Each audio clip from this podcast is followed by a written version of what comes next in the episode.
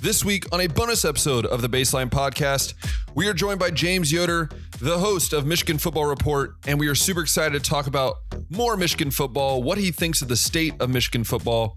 Does he see it as a good way they're going or a bad way? And we also talk about what he thinks is the biggest factor for them this upcoming season. All that and so much more coming up on the Baseline Podcast. Hey everyone, welcome back to another episode of the Baseline Podcast. It's like a bonus episode again this week, but we're back. Uh, th- I'm Ben. That's Josh. I'm wearing my high State stuff because I was going to get caught red-handed twice. Uh, but uh, Josh, we have another special guest this week. Who do we got? And let's get us going. Yeah, this week we have James Yoder from the Michigan Football Report at Chat Sports. He's a excellent guy to watch on YouTube, very entertaining. Also, one of the best Twitter accounts that I follow. James, welcome to the show. How are you doing today, man? Doing great. Thanks for having me. Thanks for the kind words. Uh, hope I live up to those uh, expectations. oh, I think you definitely will. But uh, we brought you on because we want to talk a little bit more Michigan football. Uh, Ben's got the Ohio State jersey on, so I'll act as a referee if I need to here, make sure we don't get too heated. But this last season was one of the best ones Michigan's had in a while, something that uh, was uh, definitely special for the fan base. Uh, a lot of seniors. Uh, it all kind of just came together. So I imagine for you as a Michigan fan, that was really exciting to watch. What were your thoughts on the way that last year went? Yeah, I mean, wild season compared to expectations. You're coming off two and four, uh, and just a disaster of a season in 2020 with COVID and quarterback play was terrible. And I think across the board, you had guys sitting out like Nico Collins and some other ones. And so caught everybody by surprise, but I think it was pretty clear from probably the second game against Washington that this was a different team and maybe Jim Harbaugh is a different guy. I kind of equated it during the season to um, sometimes when you're like at your lowest point, whether it's in life, at work, anywhere, it's just kind of like there's nothing to lose. And so, uh, you know, what, what are we going to do here? And, and, I think Michigan kind of played with uh, Harbaugh at least like they're going to fire me anyways if I go seven and five or worse. So might as well just do what I want to do. I, think you know some of that uh, played out with how they approached the season from an offensive perspective, and went back to what a lot of Michigan fans thought they would get from Harbaugh early on, which is a very heavy running game, which we you know never really saw in the first six years. Mm. Yeah, I'm glad you brought up that Washington game. I actually was in attendance for that. That was the first time I'd ever been to the big house. Uh, I tried to get to like a lot of the bigger college football stadiums uh, around where I live in Northeast Indiana. And I was, uh, it was actually the day of I planned I was going to make the trip up there just because ticket prices were really good. It was the night game, it was Washington. So it just sounded like it was a perfect night to go and attend Michigan uh, up there at the big house for the first time. But I'm curious uh, about your Michigan fandom. Can you give us a little bit of background on that? Because I think you are located in Texas, if I remember correctly. So did you grow up in the Ann Arbor area at all? No, I grew up in actually Cleveland area, uh, in Ohio oh. as well. Uh, you know, and um, in, in, the deep the country. But my dad's whole side of the family is from uh, southeast Michigan, and um, he huge Michigan fan. He's in season tickets. Uh, there's a couple year blip in there, but for nearly 50 years now, uh, like the 70, maybe like it is 50 years, 71, 72 seasons, something like that.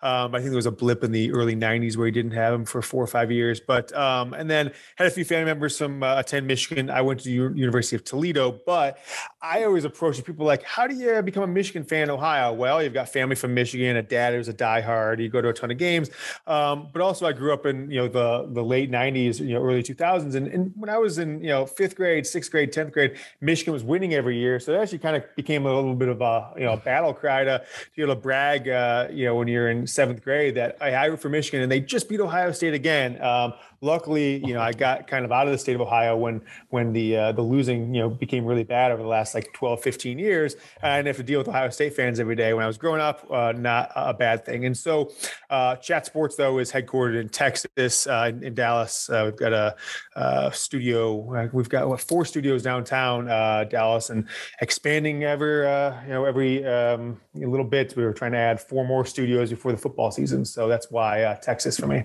Wow, he uh, he's he's uh, so he doesn't. Are we that bad? Are High State fans that bad? I'm just kidding. I know we're bad. I know we're not, bad. Not I think the reputation is uh, on the internet and, and you know Michigan fans who've never interacted with Ohio State fans that much. They'll say they're terrible and, and brutal and awful people, but I actually find Ohio State fans on social media to be fairly engaging. And I went to the 2018, yeah, 2018 Ohio State Michigan game yeah. um, in Columbus, kind of decked out. I was wearing jeans. It was a cold day, but I had a you know I had a Michigan shirt on, uh, Jordan Michigan zip up, and I was one of the only people in the entire stadium. And I didn't really get that heckled. I actually yeah. was more of like um, kind of you know just uh, friendly uh, back and forth, and not like people throwing a beer at my head. So I came away with that game with kind of a newfound respect. Like that wasn't that bad. People didn't like heckle me or throw beer at me. Yeah, we're not too bad. Yeah, I was. I'd say I think Ohio State fans for the most part are the same way. I'm a Florida fan, James, so not too uh, not too he much to be happy about over there. But mm-hmm. um, I've I've always had positive interactions with Ohio State fans. That's what most of my friends are. Uh, being an Ohio native myself, uh, the worst I've ever seen Ohio State fans, I guess, is I was actually in attendance uh, 2019, Ohio State at IU, and there was this shouting match between this IU fan, this Ohio State fan. Like they were right in each other's face. It looked like they might throw hands a little bit, but it just kind of ended with uh, the OSU fan uh, throwing double birds up at him, and then he had a couple of his buddies behind him backing up. It looked like, and then uh, it just kind of de-escalated from there. But yeah, always positive uh, positive vibes with Ohio State fans from my experience, at least. Um, but kind of transitioning from uh, this past Michigan season to the current offseason, uh, they've been missing out on a couple of these QB prospects like uh, Dante Moore right in their backyard, CJ Carr, not only in their backyard in Saline, but also, I mean, the grandson of one of the legendary coaches, Lloyd Carr. And you would really like to see uh, a team that just won the Big Ten championship uh, be able to parlay that success into getting some of these quarterbacks. So, talk to me about uh, maybe some of the reasons you think that they've been losing out on these guys and uh, what that could do in the long term. Yeah, it's you know to start off, it's disappointing that you have for the first time in the re, you know recruiting era when people are keeping rankings on the internet going back twenty ish years. You know, Michigan's only had a couple, if any, uh, maybe one or two five stars at all, let alone back to back classes. I don't know if CJ Carr will end up being a five star all in, but did not get either one of them you know, challenging. Now you go back and you think, well, Michigan switched offensive coordinators. Did that hurt? You know, Josh Gattis, you know, people say he went to Miami. I don't think he was going to necessarily be invited back. I think he was maybe mm. nudged out the door to go find something else because I don't think his philosophy worked for the first year and a half, two years that they tried to run it. And it was pretty clear to anybody who follows these things closely that it wasn't necessarily him call all the shots this past season. I don't mm. believe. Um, and so you got that factor. You got Harbaugh on National Signing Day doing an interview with the Vikings uh, in Jan or is in January, yeah, February, whenever it was. Um, and then from there, you've got the NIL factor, which people want to blame on and all this. And maybe that could be part of the case. There's a lot of rumors out there that Dante Moore's parents uh, or uncle, whoever, got jobs at Nike as part of the deal and have an allotment of money so he, the family can travel to all of his games out there. Okay, cool. Um, but outside of that, the thing that's most concerning to me is that both those schools, Notre Dame and Oregon, that CJ Carr 2024, Dante Moore 23, both my first year head coaches. So he didn't have any established relationship with them for four years yeah. since he was in ninth grade, eighth grade, or you know going back. Uh, and it's not like either one of those guys the long time OC there, right? Uh, both defensive coaches. So I could have seen if you'd gone to Oklahoma, right, or maybe not Oklahoma right now. Let's just say USC, right, uh, or hell, even Ohio State, right, or LSU, or a school that's got a track record, Alabama, of putting out big name quarterbacks in the NFL over the past four or five years as we've kind of gone into this. I think like 2018 season until now is like the new era of like the big schools have become the air raid schools, yeah. right? Clemson and Ohio State and Alabama and Oklahoma. I would have been okay with that, but given that it's two defensive coaches, um, on their first year, meaning they they out recruited Jim Harbaugh in his backyard for a legacy, Lloyd Carr's grandson, and a kid that's been a Michigan fan and has been offered since he just finished his seventh grade year in Dante Moore. Those guys came in and got the job done in what six, seven months uh, mm. in Jim Jim Harbaugh's backyard. That's more concerning than any of the other stuff or NIL or anything like that. Do you think? Do you think him go like the whole? The really fascinating thing for me is the whole NFL flirtatious thing that he does. It seems like every year. I mean, it seems like Jim Harbaugh. I don't know if it's like it's like him trying to get more money out of Michigan. Like I, I'm just for me as a Ohio State fan, I sit back and I try to look at it non-biasedly, like mm-hmm. try not to be not biased. But sometimes I'm just like, it's like sometimes I look at it as like a crazy guy. Like he just like he wants the drama to be associated like every off season or every season. And I just I'm trying to figure out how do you think the fan base, how much longer will they tolerate kind of like this? Oh, I might go to the NFL. Oh, I, I might do this, but hey, I'm mm. going to lose two quarterbacks. Like, mm. how much more did they tolerate where they start pushing back and saying, all right, we got to get something other than just winning the Big Ten first time in a long time and beating Ohio State for the first time in a long time? I, I'm guessing it'll depend on what had just happened in the prior season. So if they beat Ohio State again this season on the road, at a top two preseason team, and let's say you win the Big Ten as part of that, go to the playoff back back years, and he flirts the NFL again, I think it'd be more of the same. People will be like, oh, "Okay, well, he got us back, beat Ohio State. If he's going to go on, cool." Like for and then and then last for four weeks, five weeks, like it did last year. After like week two, people be like, mm-hmm. "Okay, make a decision already." Now, um, and I, I think if he were to leave after back to back Big Ten, you know, championships, beating Ohio State, he probably would be welcome back as a former coach, alumni, do a little wave at halftime in a few years, something like that. now, if they lose to Ohio State and it's a bloodbath and he's looking, I think people just throw their eh, people were mostly like uh, throwing up their hands the last couple weeks. And when he went on an interview with the Vikings, like, all right, just take the damn job already. Um, and that's because it just had gone on for so long. And Michigan fans thought they were going to lose out on you know other coaches. If they lose to Ohio State this year, go nine and three in the regular season or something like that, I don't think there'll be much, um, you know, uh, temperature for that amongst the fan base. If he starts looking around, there's rumors, and he doesn't come out and squash them instantly. People were like, "Just go already, get the hell out of here if you don't want to be here." They'll see it as a sign of hurting the program because of recruiting, like we saw this time, maybe. And well, the only reason you're here is because nobody else wants you. Apparently, that's what happened last year. So, um, you know, just just quit and go look for a job. I think that it'll depend on really what happened in November and, and into the bowl season, um, how much leeway he gets in the fan base. Mm-hmm. Mm-hmm. Yeah. Yeah.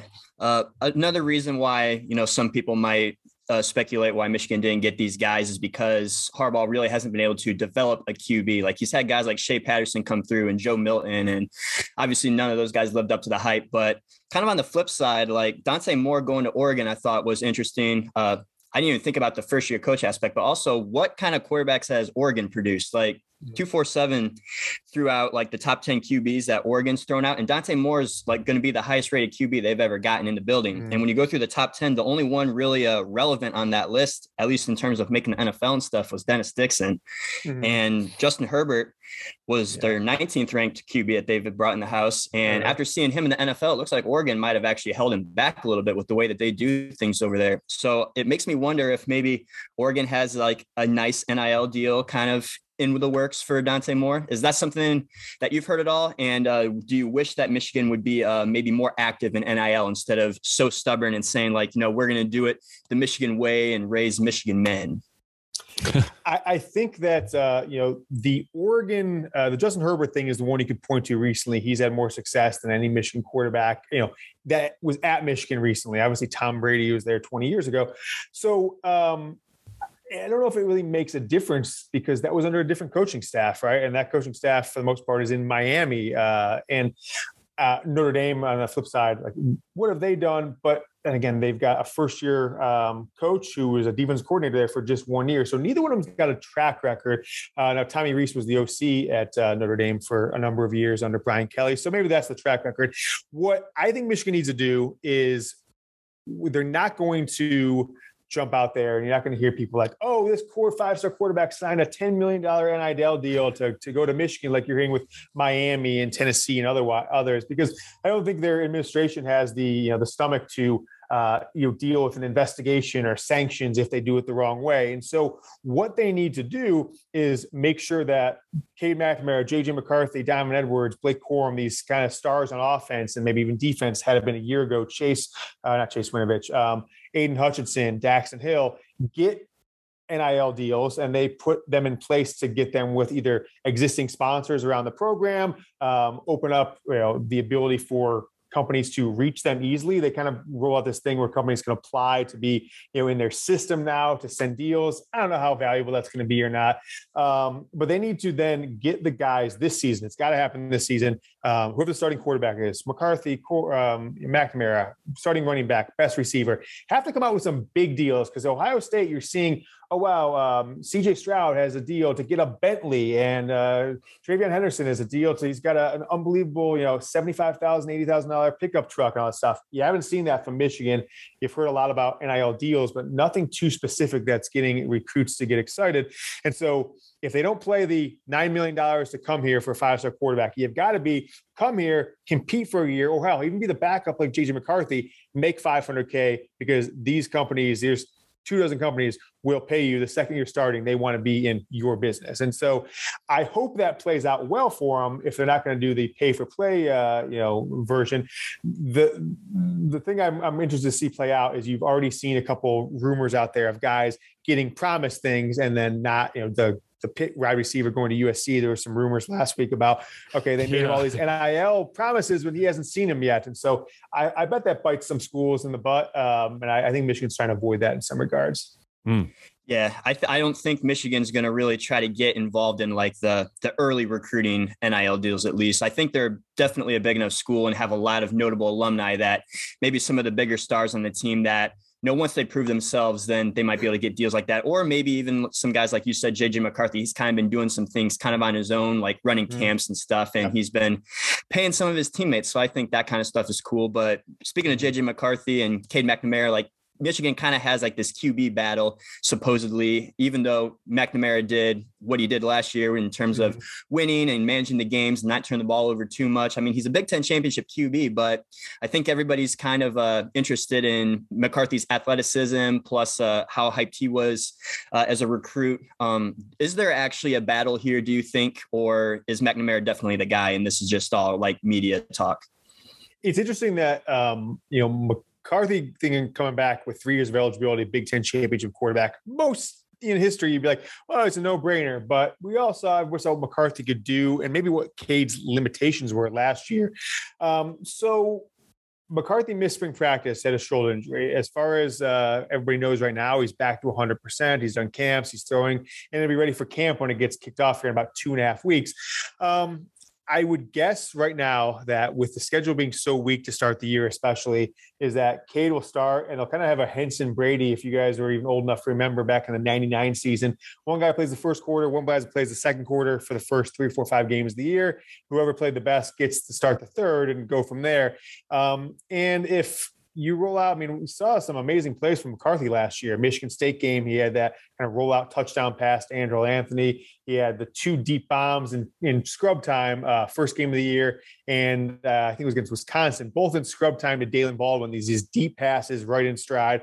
And so, if he gets a second quarter against the ones of the other team, even if it's Western, you know, it's Hawaii or whoever it is, um, I think that um, you'll be able to you know go compare apples to apples. And in the past, it's seems like it's been mostly apples to oranges. When McCarthy was throwing, it was against the second string for Western Michigan or the third string for Wisconsin in a blowout game, and McNamara was always going against the one. So if you do have both against going against the ones, then whoever plays the best, I think by the time about the fourth or fifth game of the year, before you get to that Iowa uh, road game, that becomes your guy. I guess it's going to be McCarthy or uh, McNamara is going to start game one, probably game two, three, and McCarthy is going to have to prove that he just can't make that pass once or twice a game. That he can, you know, throw 25 of those per game that uh, and, and do it at a high level without the turnovers that, for the most part, Cade McNamara completely avoided last year.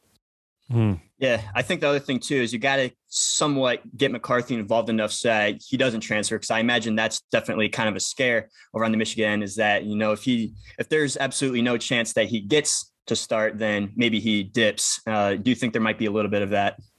I, I think it's pretty clear that whoever wins the job this year, or I should say this, whoever is starting at the end of the year and has the leg up for the 2023 season, the other guy will transfer, right? Mm-hmm. Um, they both, even though they're two years apart as recruits, they technically have the same eligibility because McNamara redshirted in 2019 and then he got the COVID year in 2020. True, so yeah. he had a third year freshman eligibility last year. And so he has three years ago. And so whoever misses out on the job, I think they'll stick. I don't think anybody's going to dip, you know, in August because they're the backup and they'll both stick this season. And then who, you know, maybe they go into spring if they both feel like they have it, but I doubt that. I, I would guess that if I were to guess, uh, no matter what happens, I think after this year, um, you know, Harbaugh lets them both know that McCarthy, as long as he's you know living up to the hype, he's our guy. We want to get a full season out of him in 23, maybe two if he stays for four years, and then McNamara. If he is the starter this year, maybe he goes pro. Who knows, right? I don't think he's much of a pro prospect right now, at least from the mock drafts, et cetera. Or he finds a nice landing spot to a school that, uh, hey, I'm a, you know, back to back Big Ten championship quarterback or start a Big Ten champion and then, you know, rotational guy for a 10 or 12 win team. And he'll find a nice landing spot for a year or maybe even two and, uh, you know, be a starter in multiple schools. I would guess that's the case. I don't think Michigan lets Matt, um, JJ McCarthy transfer uh, at all. I think Harbaugh, if the screws were tightened after this year, he would tell Cade it's time to move on or be the backup. Yeah, that makes sense. So, kind of uh, let's let's transition into more like discussion about the offense as a whole because I think in in terms of offense and defense, Michigan has the most returning talent on that offense. Like guys like Cornelius Johnson, I believe are back. You mentioned Andrel Anthony, Blake Corum, Donovan Edwards. Like a lot of the guys that uh, broke out as weapons last year are going to be back. Plus Ronnie Bell, who missed like most yep. of the entire season last year, is going to be back. So having him back is going to be definitely a bonus. Uh, what do you think this Michigan offense could be capable of this year? Well, it depends on who the quarterback is. If it ends up being McCarthy, let's just say five games in, right? Let's not guess on the, on the first few games.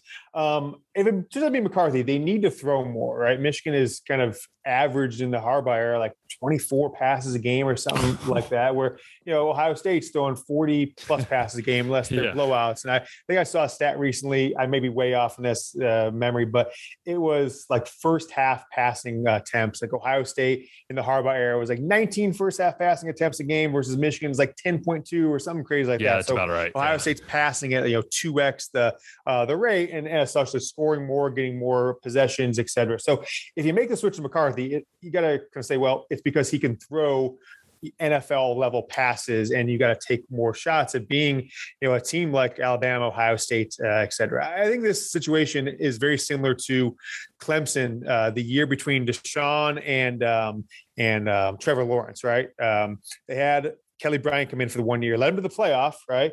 Uh, they got crushed by Alabama, and then Bryant came in and started the first four games of that next year while uh, while um, Trevor Lawrence is a freshman, and then Lawrence took over in Game Five, led him actually to the national title. Um, I think you could see a similar situation like that with Michigan. Once McCarthy's in, though, you got to pass the ball more. You got to, you know, you've got to get 30 to 35 attempts a game, much higher than they are now. From an offensive perspective, um, outside of the quarterback, I'm really interested to see what Ronnie Bell does coming back. I think Andrel Anthony is a wild card. He showed a lot of potential in two or three games, but then disappeared for most of the rest of the season as a true freshman. Um, Roman Wilson, right, was starting most of the season, then kind of got a backup role for a while. Um, so they've got a lot of uh, a lot of uh, weapons. You add in AJ Henning at a running back position potentially. They've said, oh, Deebo Samuel role but Michigan did a really good job, whether it was Josh Gattis or somebody else calling the plays last year, of getting Donovan Edwards and AJ Henning involved in multiple facets of the game. Edwards got, you know, 10 catches the one game against Maryland out of the backfield as a true freshman, right? Um, and then Henning scored uh, a bunch of touchdowns, and most of his big plays came on those reverses where Michigan's got uh, it pulls a couple linemen and a tight end, and he's got two or three blockers out, and including you know against Ohio State scored that first touchdown. So um, I didn't follow. I don't. I don't have the exact stat in front of me, but there was a time, at least going into the Ohio State game. I'm not sure if it continued going into Ohio State and then beyond, but I'm guessing it did. Michigan had the most plays last year in college football, over 50 yards, right? And that's surprising to a lot of people because wow, they don't have that. But For sure. Every game, you'd have at least one, if not two, um, and they're mostly on runs. But you have uh, Blake Corum taking off for a long run, or you have Henning around the outside, but you also hit a couple deep passes uh, throughout uh, the season. So I think it'll be explosive offense. And if they're going to beat Ohio State or have a you know championship college football playoff level season, 11 wins in the regular season type of year, I think their offense will have to be what the defense was last year and carry them uh, with two new offensive coordinators. I think it's a question mark. I know I know sometimes we look at the Big Ten, and I know we I look at Ohio State, right? And I always say that yeah. the toughness wasn't there last year in the trenches. For me, as a High State fan, as someone who's grown up watching High State my whole life, if there's anything anybody asks me about a High State, I always say that they're tough and in mm-hmm. the trenches. My question to you is: Do you how do you see this offensive line shaping out? Do you feel like they can win the point of attack? Do you think they can do that? Because I think we've learned in the Big Ten is if you can win the point of attack, no matter how you know maybe bad your defense is, but if you can win the point of attack and you have that chance, you can score a lot of points. Do you think this is an offensive line that can get Michigan to that level where they're going to compete for a Big Ten championship? I think the question about the offensive line kind of comes down to who you give credit for last year from the running game. Was it Hassan Haskins having a breakout year with 20 touchdowns and 30, 13, 1400 yards rushing? Or was it, did he do that because of the offensive line? And I don't know if anybody really knows. They've got three starters returning. Plus, you've got a guy who's got a, a ton of uh, you know reps, a few starts. Plus, you've got uh, you know all American level center transferring in true, from yeah. Virginia. So a lot of people think, well, you lost your worst offensive lineman and a really good offensive line. Plus, you got a you know a guy who's been there for a while coming in. So three starters, plus an All American level transfer, plus a guy everybody knows can be counted on. So you don't expect a, a dip from the offensive line from what they're capable of. And so if you get into the fourth week, fifth week of the year, and Michigan isn't churning off 250, 300 yard rushing games, I think it's like, well, Hassan Haskins is a much bigger deal than, than maybe people Yeah. give him credit for because Michigan doesn't have that type of running back this year. Yeah. Corum is not a, you know, going to score five touchdowns against Ohio State kind of back, at least, you know, walking up the middle like, like Hassan did from time to time. And Donovan Edwards, I don't think he's that type of running back either. So either somebody else emerges. There's this uh, second year player who's this uh, Dunlap is his last name. I can't remember his first name off the top of my head. Um, and they've also got this Kalel Mullings, who is a second year linebacker who, you know, got running back reps in the spring that maybe he is the short down back. There's been some chatter around one of these freshman quarterbacks. They've got two freshman quarterback in this year. Uh, Alex Orji is great, you know, taken out of the uh, um, eh, just taking the direct snap and trying to trying to run. And I don't think that's a an offensive strategy, but maybe it gets you a touchdown here or there inside the five yard line. So um, the offensive line is going I think, is going to come down to was it Hassan Haskins or was the offensive line? You know, it might be be both, but the ground I, I coined this term ground raid offense that Michigan had last year. Coined by Yoder. Um, I think it is a lot more about Hassan Haskins emerging and finally being like Yeah. the main guy after four years than it was the offensive line just moving people around. They certainly were tough, and the offensive strategy, and they did a lot of the Harbaugh Stanford stuff, you know, pulling guards and pulling the center and opening things up. Um, but uh, I think Hassan had a lot to do with that. So remains to be seen if uh, they can just you know go for you know they went for 300 plus yards. Uh, what three of the first four, three of the first three of the first four games last year, and then you know we're kind of an offensive running juggernaut for most of the year last year, even including Ohio State until you got to Georgia, who just completely shut them down. Love that term ground raid, man. I am Mhm. I'm hopefully allowed to steal that and use that on my own. But Take it. I will I will definitely use that. But before I just want to wrap up the offensive discussion just with maybe a little bit of that ground or ground raid. So Mm. you mentioned Hassan Haskins now gone, and I am with you that Blake Corum definitely can't be that guy that's running between the tackles all the time. And I can remember back to like when I first started watching college football, Michigan's always had like one big back, whether it's like Chris Perry or Brandon Minor, Mike Hart, like, and then Hassan Haskins was that guy last year. Mhm. Right now, we're looking at like Blake Corum, Donovan Edwards, and you mentioned Henning. How do you think that they are going to uh, run the ball this year? You think they might get a little bit more creative, do a little bit more versus stuff outside, or do you think that they might actually maybe move to that pass game a little bit more? Well, I mean, we don't know necessarily what Donovan Edwards is as a running back. He got so few attempts, being like the number three guy as a you know top fifty recruit last year. So I think he's an as known of a commodity as it as he is, he's still kind of an X factor because you didn't see him carry the ball 15 times a game. So can him and Corum become that version? And, and Edwards is a little bit bigger than Corum. Can he take some of those third and twos and, and get uh, you know first downs? Um, and if not, then Michigan by default, you know, kind of turns into more of a um, non-ground raid offense. They've got to pass the Mm. ball. They've got to pass on third and short from time to time because when they know you're running and and and you know you're running, it doesn't turn into uh, first downs. It turns down into into stops. So I think Donovan Edwards is an interesting uh, one to keep an eye on. But where I do think Michigan did a, a good job last year across the board is they called passes to running backs at the right times, which Jim Harbaugh had Mhm. never done in his career at Michigan. It was always like they never throw screens, they never throw uh, a little kind of running back fake blocks and, and comes out. Hell, not even a wheel route. And they did a ton last year, and they also um, even when uh, it seemed obvious, they did. Um, a really good job at the you know end around or reverses to allow them to AJ Henning. Or if you guys even recall, if you watched a bunch of Michigan games last year, Michigan kind of made the flea flicker to Haskins part of the offense. Then they did like five or six of them throughout the year. Haskins takes the handoff, you know, started to toss it back, and they go long. I think they converted on every single one of them um, that they did throughout the year. It went for like a 25 plus yard gain. I think specifically they did one against uh, Ohio. S- You know, the Ohio State one was Henning came on the fake reverse, Yeah. and then he kind of went around the outside and they passed it back to him. That's what it was. So um, if they do that, you can catch the offensive, uh, the defensive line, linebackers off guard a little bit more. They can't always, you know, that hey, this is a Haskins off uh, left tackle. We know that's coming, or Corum now this year. And so they did a pretty good job of that last year. New offensive philosophy, or I guess coordinator. Will that continue? I think remains to be seen. Mm. Yes. So, so moving over to the defensive side of the ball now. I mean, a lot of superstars over there, guys like Daxton Hill and uh, Aidan Hutchinson, David Ojabo, but uh, a lot of those guys on that defense are gone now. So, how many more guys are gonna have to step up this year? How many guys do they got returning? Like, is there enough on this Michigan defense that it can still be serviceable and maybe even like better than what people expect? You know, um, they've certainly got talent.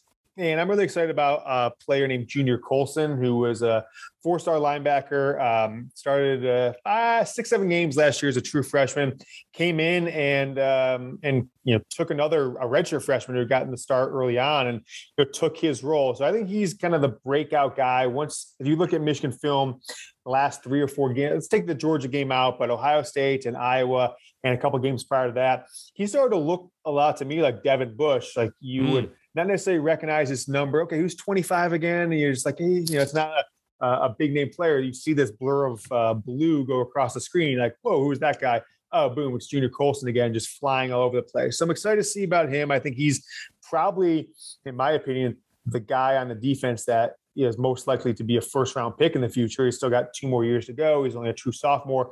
Um, Will Johnson in the, in the secondary, true freshman. Um, I bet he starts right off the gate, uh, right out of the, at least starts in a, a five, um, a player, a nickel set uh, at worst. But I think he starts uh, right out of the gate. Michigan was hurt by a couple, Vincent Gray, the cornerback, um, Chris Hinton, the defensive tackle, both left early, left multiple years of eligibility on the table. Neither one of them got drafted. So I think it was a bad decision. So the mm. defensive line is where Michigan is uh, going to struggle in some way. They've got Mazi Smith as the only uh, returning starter. Uh, pretty 330 pound defensive tackle out of you know the, the state of Michigan, but then they've got a guys, a lot of players who have had you know limited or no playing time who will be in the two deep, and that's going to be a big, uh, be a big question. Last year, it was such a revelation from Michigan defense that you, you, kind of under Don Brown, you almost got sick of the style he played. Under Mike Macdonald last year, you could almost guarantee the quarterback was going to get pressured. You know, after yeah. the first couple games, like, wow, this who the hell is this Ojabo guy? You didn't even think he was going to be a starter this year. Ojabo and Hutchinson brought something different, and then they mixed in, uh, you know, corner blitzes, linebacker blitzes. So the defensive line has got to be the focus. The secondary is going to be okay. The linebackers have their uh, their playmakers. What are you going to do with three new starters in the defensive line? And if you ask me, James, who are the guaranteed day one starters, guaranteed final game starters of the defensive line? I don't think I could tell you with any you know level of certainty. Um, everyone's got their you know uh, early post spring depth chart guys you can point to, but I think they'll rotate eight to ten guys in over the first half of the season, and, and hopefully find uh, you know four players or so that uh, work, or potentially three. I think what they did last year was interesting. One last point in the defense is it was really like a two almost like a two five four defense in a lot of ways because Hutchinson and Ojabo almost the entire year were on the outside with their hand up as outside linebackers. And so Michigan really only had two guys with their hand down in the dirt, the two interior guys last year. So I think it gives them some flexibility if they keep that style with the new DC to not always have a true defensive end there coming off the edge. They can mix in linebackers, pull down some safeties uh, if they don't feel they have the talent on the defensive line to uh, to get a consistent pass rush. Mm. I think that's important that uh, you just play to, I guess, the strengths of your defense. But I feel like another default might be just that, you know, Michigan always seems to develop really good defensive linemen like Ojabo and Hutchinson this year, Rashan Gary, uh, Brandon Graham, Chase Winovich. Like they just always seem to like have that guy that can pressure the quarterback. Like that's just something that Michigan always does. But I know you said you couldn't really make any predictions, but anybody in the spring game, uh, maybe that stood out to you. Uh, I know you mentioned Mazi Smith as a guy that's coming back. Yeah, um, let's see. Spring game was a very, you know, Michigan spring games are always kind of boring, unfortunately.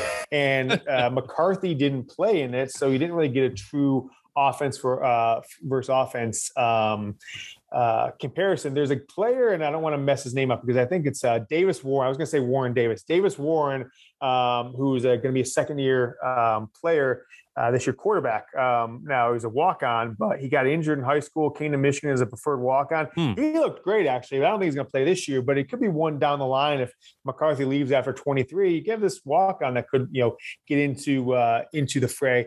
But overall, on offense, I expect um, Donovan Edwards to emerge and end up being like the star of this, even over Blake Corum to be the star of the offense this year. Um, I don't think he'll, you know, carry the ball 20 plus times a game, but I think he'll carry 12 times a game on average. Sometimes he'll get 15, 18, sometimes a little less, but I think he'll start catching three to five passes out of the uh, the backfield, and that'll be a big uh, impact. So on uh, on offense, Donovan Edwards, I think will end up being the best player on this team um, from an offensive perspective.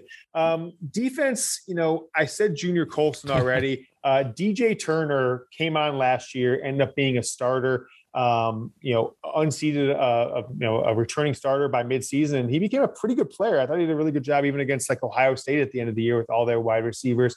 So I think he's the guy who has a potential to break out this year as like an all conference uh, first team, second team player in the in the secondary for Michigan. So my question is, with that is is then I don't know if Josh is going to touch on this. He might touch on this. He usually does. What do you think would be an overall goal for Michigan or uh, like when it comes to wins, when it comes to the result in the game, which I'm really interested to hear you say as well. What do you think will be the kind of that prediction for you?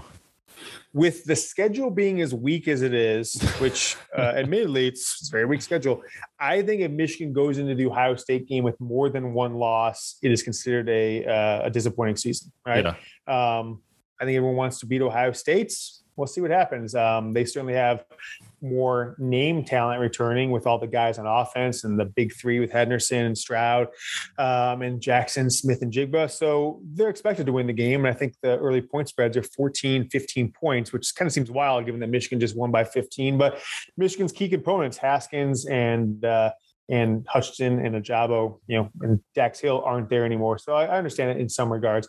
Um, you go into the, you lose more than one game going to Ohio State, I think the season becomes very disappointing yeah. because if you lose in Ohio State, okay, cool. Then I've got three losses or maybe more. And then Michigan always seems to lose the bowl game under Harbaugh. So what are you looking at? A four loss season if you go into the Ohio State game and you lose that. Um, so if you go into the Ohio State game and um, you know, you're top six, seven in the country with one loss or less, I think people would say, as long as it doesn't turn out to be 2018 19 Ohio State, which is 30, 40 point blowouts yeah. with Ohio State scoring on every possession, you're pretty happy with the season and you're really excited about the following season because in 23, all that defense is built up and you've got all kinds of guys, Corum, maybe a Corum could go pro, but Edwards and, and McCarthy and Andrel Anthony and uh, you know some other receivers that we mentioned earlier are all you know going to return for that season as well. So I think if Michigan you know lives up to expectations, which you know has been questionable under Harbaugh, um, you're excited about the future, even with what the recruiting is looking like right now.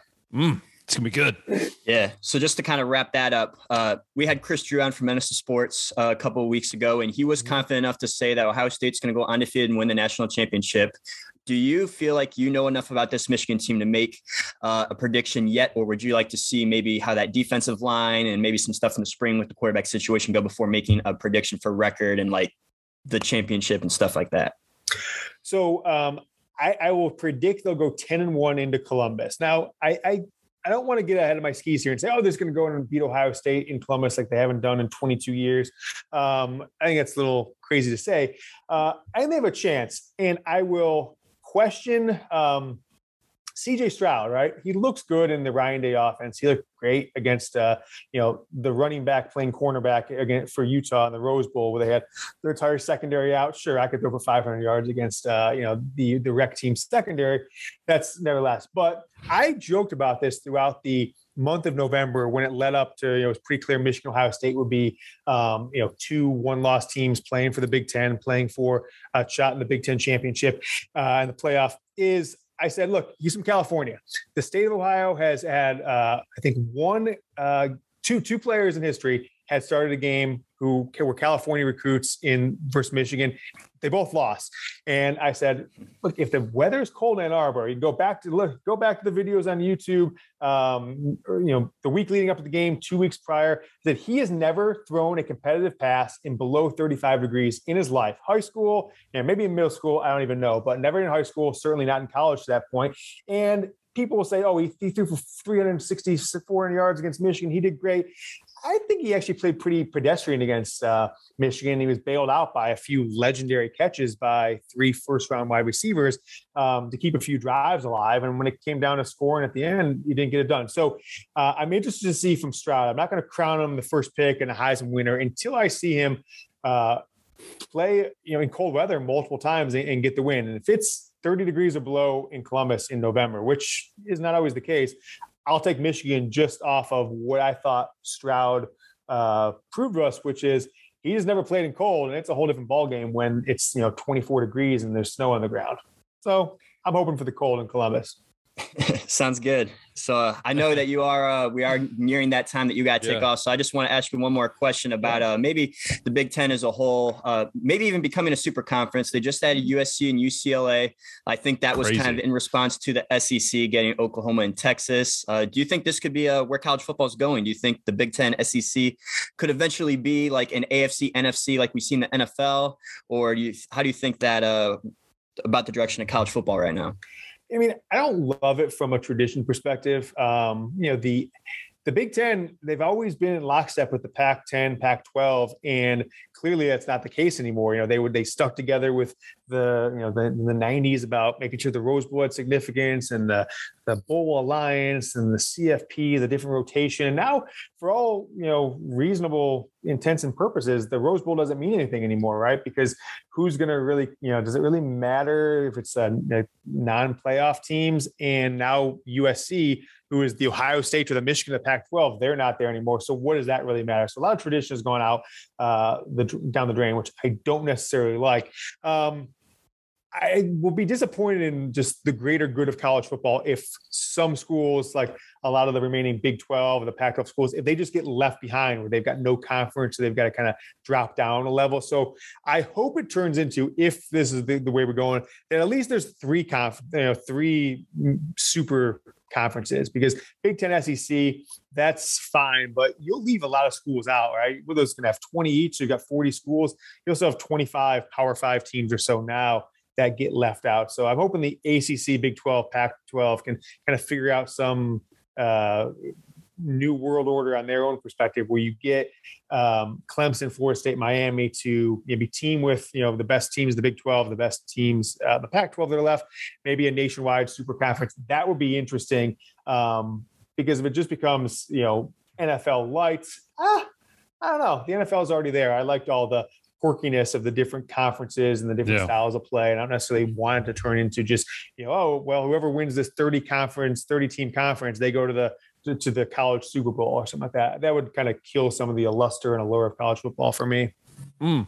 Yeah, but me and Ben lean more on the traditional side too. We love how uh, intense the regular season is, the rivalries, uh, yes. some of those quirkiness, as you said. Uh, but yeah, it looks like the Pac-12 might end up being like if Oregon and Washington end up leaving, they might end up being like the Mountain West and have to drop a level, as you said in your in your Dante Moore breakdown. I watched on YouTube. But uh, thank you, James, if, for joining us. One, one, more thing to add that. Yeah, if, if yeah. Big, I started to add this a minute ago. If the Big Ten does decide to uh, explore and add teams. I don't think it should just be, well, we're going to take uh, the name teams from the remaining Pac 12, Oregon and Washington and whoever. I think it should be like, go if you're going to California, go nationwide. I think they should go for. I, I think Stanford for a few reasons.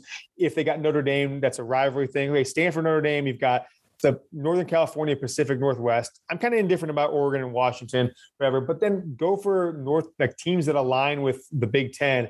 Um, I think uh, North Carolina, I think Virginia would actually be an interesting one. I think Duke would be an interesting one. So you've got hmm. five or six teams there with Notre Dame that you add them, you get to 20 or 22 you know, then you've got you've got that nationwide conference that probably has more talent than uh, and West Virginia. They can stay in the Big Twelve. Um, that has more talent than the SEC does at least now until the SEC decides to add a few more schools. If you added, you know, some of the schools I just mentioned.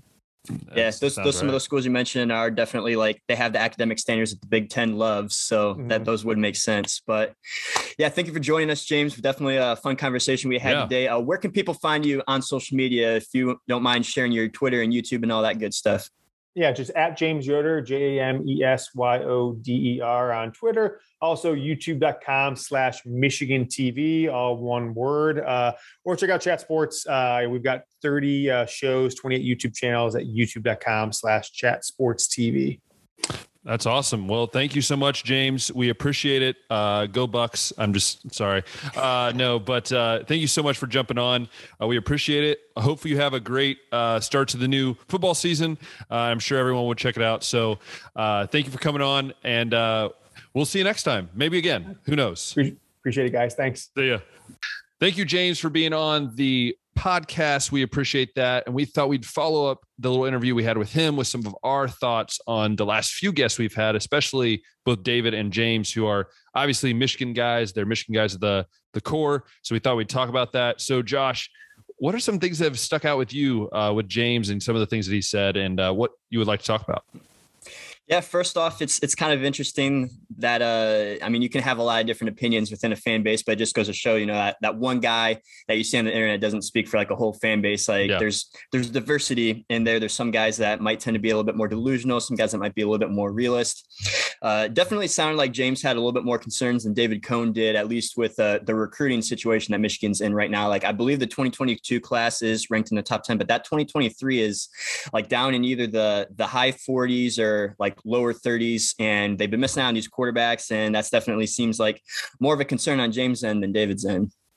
Yeah, and I think it's it's very fascinating. I think you talked about, you know, you've you've mentioned it before that you know we can't just rely on one person or one expert or all these different things, right? It's it's all, the results are what matters, right? And I think it's very interesting though to hear David, right, when we talked to him a few days ago, like he's so like like so positive. Like I think the most positive Michigan fan I have been around, I think, in a really long time, or at least the one that I've heard that's very optimistic. And I almost not that I think, and James had also some amazing points, and I, you see kind of his hesitancy. Hesitancy, there we go.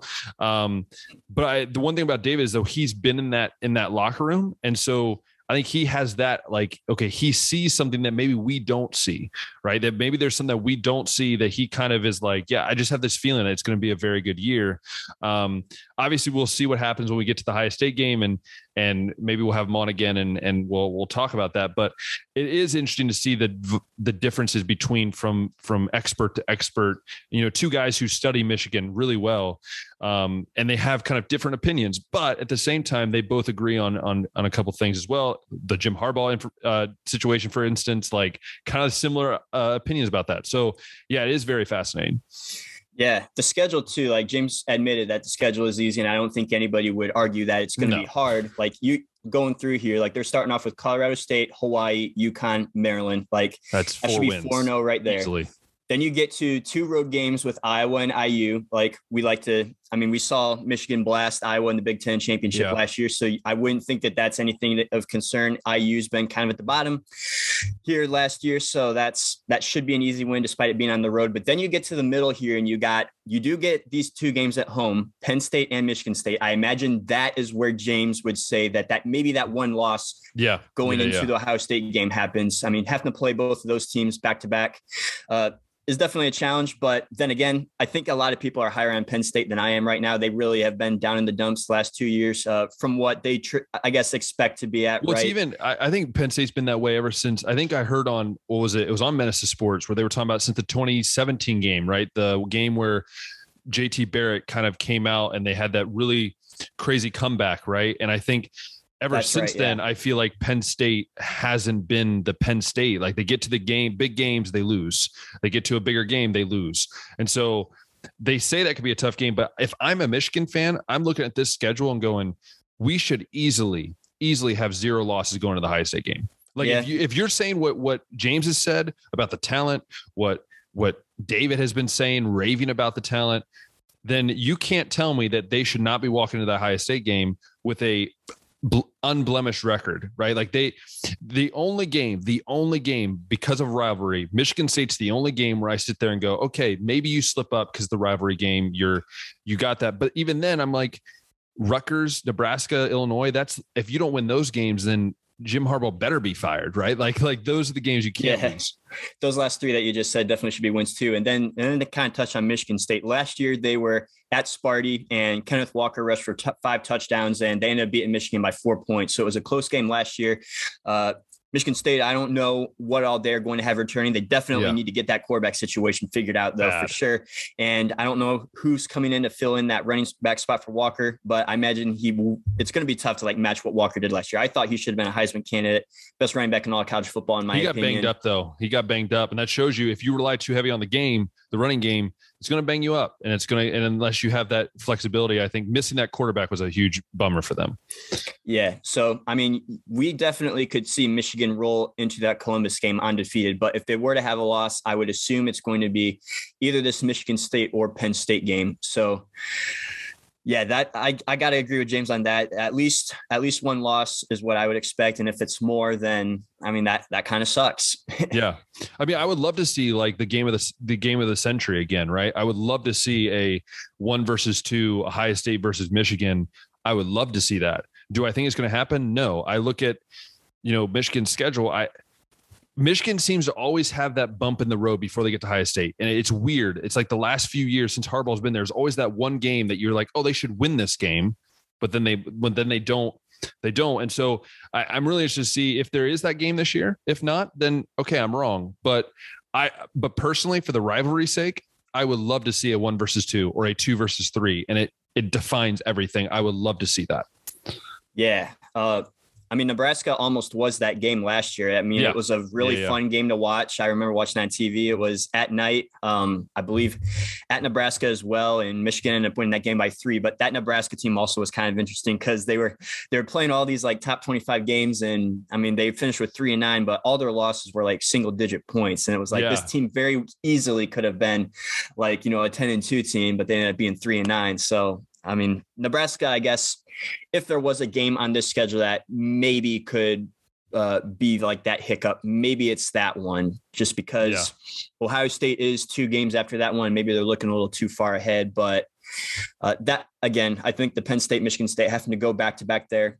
Maybe one of those ends up being that loss. Yeah. Um, but another thing, I I know you kind of uh want to talk a little bit more about Stroud, but I think James' criticism of Stroud was legit, not having uh, the experience into the cold weather that uh, maybe some of these other QBs have. But I mean, we've talked about it multiple times. I think that CJ will be the best QB. I think talent wise, he has like all that arm talent. Um, but obviously last year he had some flaws. Like he's got to get that toughness up. He's got to be able to play in the cold because I imagine in the NFL he's going to have to. He's going to be playing in a lot more cold weather than what he typically has been. Being in Cali, uh, and stuff like that. So uh, I guess these are just things that I assume are going to happen. But then again, you never know. Do you want to make any kind of a comment on that? I don't know. Like I, I get it. You know it. It's it's the it's the daily routine of being a Ohio State fan, right? There's always one player on your team that you think's amazing, or that you know. But no, in, in all reality, you know, he did say some things that were that are very true. Like Stroud did not necessarily play the greatest game, of his life against Michigan, but and you know we hear the term bailed out, and and yeah, maybe he did, but I mean we talked off air like it's 11 players on the team. Like you're going to have throws that are going to need to be caught crazy, right? Or you're going to have to hand it all the ball off, or your lineman make an amazing block to get you a space or whatever. So it's more than just Stroud, right? It's not that I think Ohio State's going to go undefeated and win the national title because of just Stroud. They have in my opinion, a top three running back in the country. And in my opinion, they have the best wide receiver in the country. They have very good offensive line. I think it's going to be a lot tougher offensive line than last year. We talked to Chris about that. We know that. But I also think the defense is going to be a lot better. I think a lot of people keep saying, "Well, is he going to have time to do it?" I mean, the, if the if a coach is getting paid this much money, cannot at least get something figured out that's better than last year in the months that he has, then we should just fire him, right? Like, I believe that the reason why I believe this Ohio State team will go ahead and win all win this, all, and I haven't said this about a team. I don't think a Ohio State team ever. I've always said like, hey, they have a chance to run the table. They have a chance to go 14 and 1, 13 and 1 and run the table. But I have never said, even in 2020 during that shortened season when they had that opportunity, even then, I didn't believe that they could get it done because I didn't feel like they were ready. This is a team that was too early last year. This is the team this year that I truly believe can go undefeated, that can run the table. And I believe, and I truly believe this, that they will go out and win the national title. I just, I, I, I, I just know how Ryan Day thinks, and I know how much anger this frustrated the Buckeye team for the comments that Michigan said, for the comments that have been said at the Heisman Trophy ceremony. Like people don't realize words stick and in the football locker room, I've been in a football locker room as a coach. Trust me, I know what we posted on that board in high school. I know what we put on the whiteboard in high school. You put things that are said by the media this is a Ohio State team that everyone should be scared of. And I'm not talking just offensively; I'm talking defensively as well. Yeah, I think uh, I think we are going to see a lot of uh, a lot of tension. I mean, Ohio State's two most important games in the regular season are that first one with Notre Dame, that last one with Michigan. And we've been seeing kind of a little bit of trash talking going. I know that you don't really like some of the stuff that Marcus Freeman's saying. I know that there's a lot of uh, Ohio State guys like Al Washington, James Laurinaitis also on that coaching staff. So it's definitely going to be a game that both sides care about and got circled up. And then kind of on the flip side too, Michigan, like some of the stuff that Harbaugh has said about like being born on third base and like stuff like that. But I remember listening to an interview Blake Corum did on Bussin' With The Boys talking about how in his Michigan career, I mean, he's going into his junior year and they still haven't lost to Ohio State yet. Granted, he's only played them once. It hasn't been twice, but I mean, he can but, still but say even, that, I guess. But it, so but this is my thing though with Jim Harbaugh. I'm like, dude, you are the chosen child, right? Like you're the you're like the guy. You're the Michigan guy coming back, and you can't beat Ohio State. It took you this long. Like, there's not about third base. Yeah, okay, it was handed to him, but dude, I'm sorry that you had Brady Hoke and Rich Rodriguez to follow. Like, you don't have anybody handing it off to you that has built a culture. Like, to me, I just, I don't know. Like, I just feel like Michigan, uh, not maybe not necessarily Michigan fans. I think Michigan fans in general are very cautious about this, but I'm talking about the players. The players seem very like, hey, we just won the Super Bowl. And it's like, dude, you beat Ohio State first time in like eight years. Like, yeah. dude, like what are you like? The last time you beat Ohio State was when we had an interim head coach. Like that shows me that there is some issues that okay, you figured out one time. Show me you do it twice, then I'll be more willing to say like, okay, this is back to a very good rivalry and a dynasty. Yeah, I think I think you're right about that. The team seems uh, definitely more optimistic, uh, maybe than the fan base does. James still has some questions that he said he's going to need answered about that defensive line, and also wants to know who's going to be playing quarterback. Uh, David Cone also mentioned like let's talk a little bit maybe about uh, before the game happens. So hopefully we can make that happen. But I mean, hopefully, and I know even on the Ohio State side, like you guys want Michigan to be back because you oh, want 100%. this rivalry to happen. You don't yes. want, I mean, you don't want Clemson to be your rival, right? Like you want that no. Michigan game to mean something. yeah, something. Chris. Yeah, and, Chris. No. yeah, Chris Drew. No and that's something that like our last few guests like even joe like we just had joe DiTullio on and david seems to be uh for the tradition of college football and james seems to be for the tradition of college football like i mean david and everything that makes it different from the nfl i mean david even was saying in ohio you know how much that just drove me insane this whole the whole episode okay you have no idea yeah, but uh, the tradition like of college football, we we love that, and we hope that yeah. this Michigan Ohio State rivalry gets restored. Yeah, I mean, I do, and I think that's what makes college football like. What do you, what do you, Josh? What do you think? Like, putting aside that you know nothing, like you you're not a fan of any team, but when you think of college football, what do you think of? What are some of the games that you think of? Like I mean, the right off the top of my head, like some of the I guess those New Year's Six bowls. Like I mean, there's been so many good like Rose Bowls, and I can remember some like heck of a bunch of great Fiesta Bowls, and then I probably think about the rivalries between like Ohio exactly. State, Michigan, and Alabama and Auburn, Florida, Florida State, Florida, Florida State. That's Florida, Miami, Florida State, Miami, like all exactly. And then things. out west, like USC and UCLA yeah. and Oregon, Oregon State, the Civil like, War, like all these rivalries. And what I'm saying about that is like that is what that's what the Ohio State Michigan game to me matters, right? Like people ask me, why do I stay up? I'm here in Hungary. Why do I stay up until 12 o'clock, one in the morning to watch Ohio State football games? Why do I stay up that late to watch the Ohio State Michigan game? Because that to me is what I grew up on. It's the tradition. It's waking up on a Saturday morning, watching college game day, here feeling the cool breeze of the fall outside through the window, and being pumped to watch Ohio State football. That's what Ohio State versus Michigan.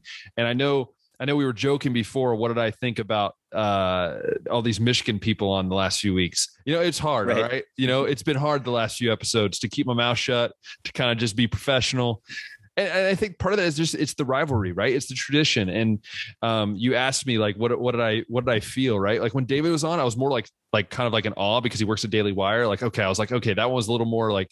Then he started dropping the Ohio thing, and I was just like, okay, this is frustrating me. But no, in general, I think if you're an Ohio State fan and you come in contact with a Michigan person, the first thing you think of is the rivalry. Like here in here in here in Budapest, in Hungary, we were walking in the Great Market Hall downtown Budapest tons of markets. I see a guy sitting in a chair eating like some lángos and then with a Michigan shirt on. I'm in Budapest, Hungary, and the first thing that came to my mind was that that's an Ohio State football game that's coming up very soon. Soon, and you're very proud to wear that Michigan shirt because I haven't seen a lot of those here in Europe. but not until this year. Till this hmm. this year is when I started seeing more and more come over. And so it, it is one of those things that you will always have when you're in this rivalry. You know, you grew up in Ohio, you know how passionate people can get.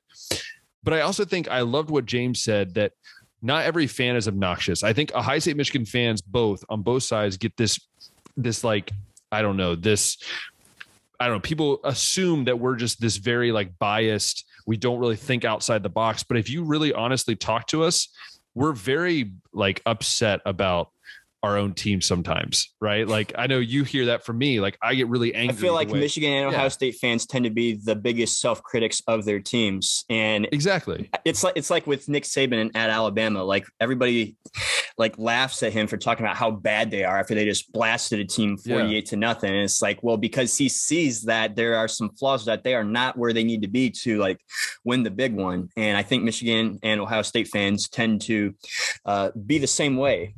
Yeah, and, and I, again, I think it goes back to that reverie, and that's why I think it again. Uh, you know, to really finish up is like the tradition of football is I'm scared that we're losing it. Like I'm scared that the tradition of college football is going to go down the drain. That money has become more of an important thing. That that what happens in the marketing world, the the media world. You know, if oh dear lord, if if Disney gets a hold of one of these one of these show one of these you know conferences, what are they going to do to it? You right? You're going to turn to a TV series on Disney Plus? I don't know, right? So that is what that's what scares me. Right? Is just I I fear the losing of tradition. You know, the USC versus Ohio State, the old rivalry, right? The USC UCLA rivalry, the Notre Dame, Michigan, the Notre Dame, Ohio State that hopefully will come this year, right? Will we have these rivalries in two years? Will the Ohio State Michigan game happen every year? If that doesn't happen every year, like you heard David say, he was very upset that the Michigan game didn't happen during that COVID year. As you know me, I said this. I was very angry that they said they couldn't field a team. I'm sorry. It's a rivalry game. If it was against Illinois, okay, I understand. This is the rivalry game. You're going to chicken out? I hold Harbaugh for that game. Like, you know, it might not have been his decision, but like we know, we know that there is influence that can be made when it comes to the football games. But I'm just saying. Yeah, I think uh I mean there were some reports coming out that maybe Michigan lied about some tests or like just the way that the the series of events unfolded it was like okay this isn't adding up and then there's also like why can't we just push this game back a week or something yeah, like that uh, like seriously to make it happen but yeah, uh, ultimately though, I do hope that as uh, maybe this NIL stuff will self-regulate, as Joe was saying on one of our last episodes, and that even with the bigger, uh, the bigger mega conferences, maybe those will turn into like maybe some subdivisions, and Michigan, Ohio State will stay in the same one, so that like that's always a guarantee on the schedule. Or if they adopt like this three-five-five idea that the that the ACC has, so that you're playing like the three same teams every year. Hopefully, that those rivalries uh, end up staying in place. Yeah. But yeah, I mean it's what makes college football different than NFL, right? Is like all the traditions. That's why we love it. And that's why I will always love college game day. I will always love, you know what I love about college football, Josh, is that I can go from a Friday night football game at my local high school. I can go to bed at like 12 o'clock at night because that's usually when I got home. I wake up, watch college game day for three hours. I turn on the TV at noon and I don't stop watching college football until eight o'clock. Now that I'm in Hungary, it's usually like five in the morning. But back when I was in high school, back when I was in college, that's what I love about college football. You can't argue anything with me to tell me that NFL has a better experience. You can't. Right. There's I mean, nothing we, like it. We follow we follow that up with like the win on Friday night, and then you, like you said, go in college game day. And for Ohio State fans, the majority of the time they're tuning in and they're coming off of a win. And then on Sunday they turn the Browns on, and then they and watch that team lose, and then they cry, and then they go into Monday like you know with like this sad cloud above their head. And the NFL ruined them. That's why college football is superior, Ben. That is true, and it's also why you know Florida fans like Josh himself. You know, they Friday night his high school team loses, Florida then loses, and then he watches the Browns lose. So, oh, I'm sorry. Wait, oh no, that's wrong. We wrong. just sorry. are miserable down the swamp, and that's also. I mean, I'm not going to lie. Like I say, I'm a Florida fan, but I love college football too much to yeah, waste my time watching some of these meaningless Florida games. Like if there's a bigger, high-profile Big Ten matchup, like I'm going to watch that one. I'm sorry. It's just hey, it's the way it goes. It's the way it goes. But like the the world's largest cocktail party, like that Florida Georgia game, I'm always going to watch that. I'm always going to be tuning in, like in some capacity, to the Florida Florida State game. After that, Michigan Ohio State game. But I mean, I'm not going to sit and watch Florida play Kentucky. You know, if like Michigan is taking on Wisconsin, or if we Oh, got of like a. USC Oregon matchup, like it's just not going to happen. Of course. And yeah, so anyways, we want to just say uh thank you for I don't know, the last like week. I mean, we've been loading them, man. We've been we've been putting out episodes for like Yes. Can we half, actually man. right now, everybody like the video and comment? Thank you, Ben, for all the editing, the extra editing that he's been doing because I got like overexcited about getting guests on and I've booked all like these these episodes like back to back to back. So Ben's been doing a lot more work than I have. I, I will say though that we did say that we wanted to get this in before I was going to be gone. So those of you that don't know, I'm going to give you a little heads up. So this is the last episode you'll see me on for a week. So I will be off at camp slash vacation. That's like my only vacation really is camp. But uh, I'll be off. Um, it will be Josh, and I believe we have two co-hosts possibly. I won't announce who they are until we know for sure. But we have people coming on and joining Josh. Um, he'll be taking over the show. I mean, let's be honest. I mean, I'm worried. No, but anyways, it's going to be audio only just to make life easier on both of our lives. Um, it'll be audio only. I'll be posting that at the normal time that always comes out, um, just so you know. But also, I want to give a big shout out to all of our guests from the last few few episodes. Like honestly, you guys have made it so much fun for us um, for just you doing your effort of just getting our show out there. Um, thank you all that have been watching from YouTube. I mean, our YouTube views as well as uh, who's been listening on both Spotify and Apple Podcasts. Uh, we really appreciate that. And if you want to know what's going on more and more, make sure you check on uh, our Instagram, which is at baseline.podcast. Go ahead and feel free to DM us there. Let us know like your thoughts if you have any questions um, or if you want to see some different content. Let us know. We're always, as Josh has shown me that he is more willing to just do some crazy things in a little amount of time that he give him. So, uh, no, but we're all excited for what's happening. Uh, we hope that you are excited as well. So make sure you, again, like he said earlier, make sure you like, uh, comment, subscribe, all that stuff on YouTube, and then make sure as well that you give us a star rating on Spotify and Apple Podcasts. Boost it up, let more people hear about it, and then we can have more guests. Right, Josh? I mean, that's the best part, right? Is having more people than just us two talking all the time. Oh yeah. Yeah, we've been we've been getting love from the Menace Army, from the Daily That Wire. Training Company, Booster Club. Like it's it's awesome. So I would like to continue to keep this train rolling. Absolutely, absolutely. So that once again, thank you guys so much. We appreciate everything that you guys do for us, and that's just literally watching or listening. So uh, hopefully, you guys have a great rest of your week. Uh, I'll see you in like a week and a half, uh, but Josh will see you next week. So until then, we'll see you.